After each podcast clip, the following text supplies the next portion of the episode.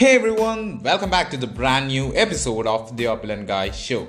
And I hope you all are doing good. And let's get straight to the episode, which is what is an NFT? So, it is actually a topic which was on the top of the internet a few days back.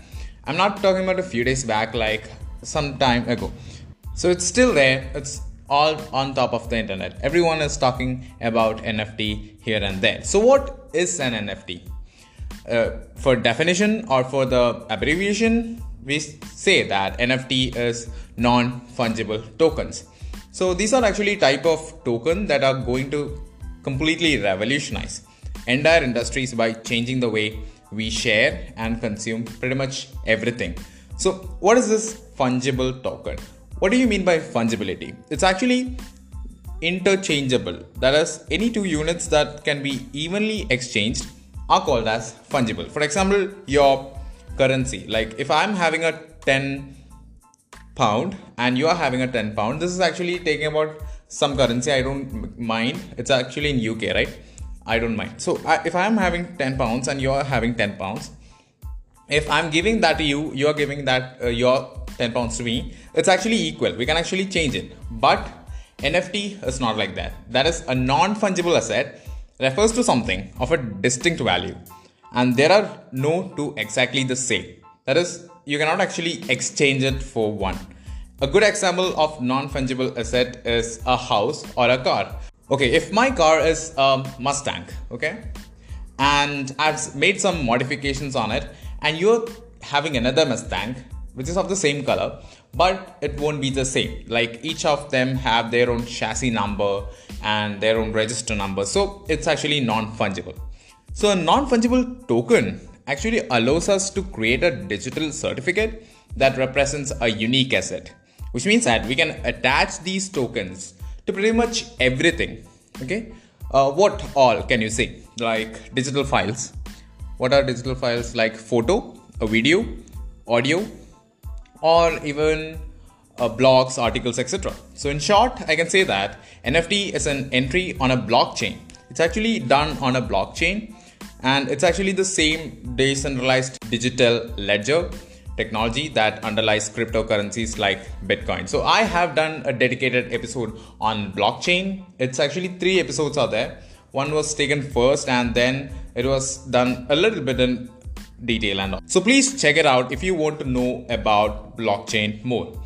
But unlike bitcoins and all, which is fungible, which means that one coin is essentially indistinguishable from another and equivalent in value, these tokens cannot be exchanged because these are having a significant value. That means they are unique, so they can represent one of a kind things. Like, what are one of a kind things? Like Mona Lisa it's actually a painting, right? It's one of a kind. The original is only one, and the other things are copy.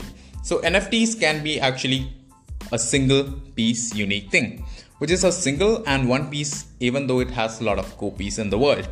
And because they are unique and stored on the blockchain, they are unquestionably authentic. The authenticity is maximum.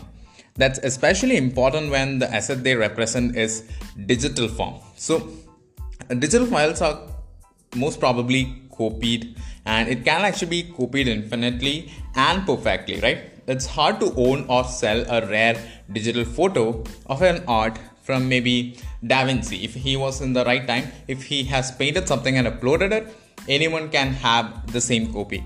But nft token solves the riddle by proving that one digital file is the one and only original. So if you are purchasing an NFT, you can acquire both the unerasable ownership record of an asset and access to the actual asset. Okay, one is the ownership record, and the other one is the actual asset. These assets can be anything, like anything, like a photo, audio, as I said before. So these, so at the moment, they are mostly works of digital art or maybe trading cards.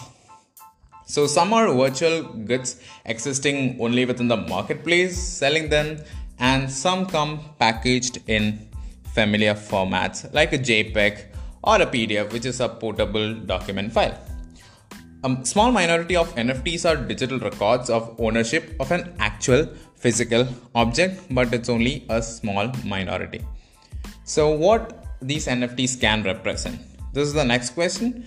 So, it can actually represent anything virtual, which is any type of real or intangible item, which may include artwork, that is, virtual items with uh, video games such as skins, virtual currency, weapons, and avatars.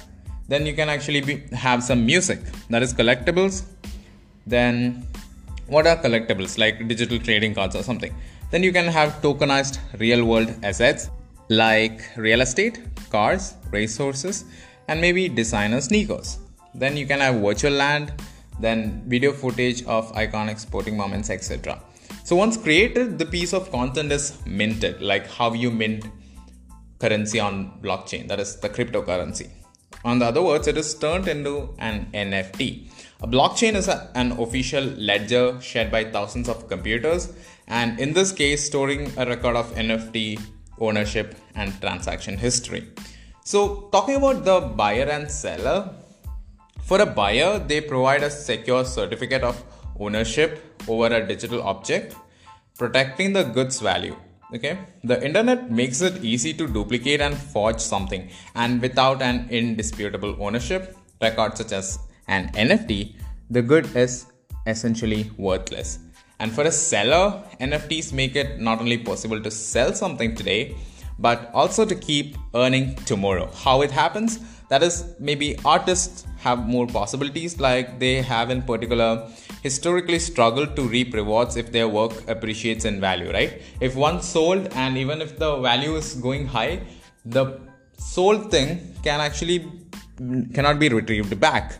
But NFTs can be coded to allow the original creator to collect money each time the token trades hands. Uh, maybe usually like 2.5% to 10% of the sale price. And the ability to set up a recurring revenue stream appeals to any famous person looking to extend their fame's earning potential, like famous YouTubers or something like that.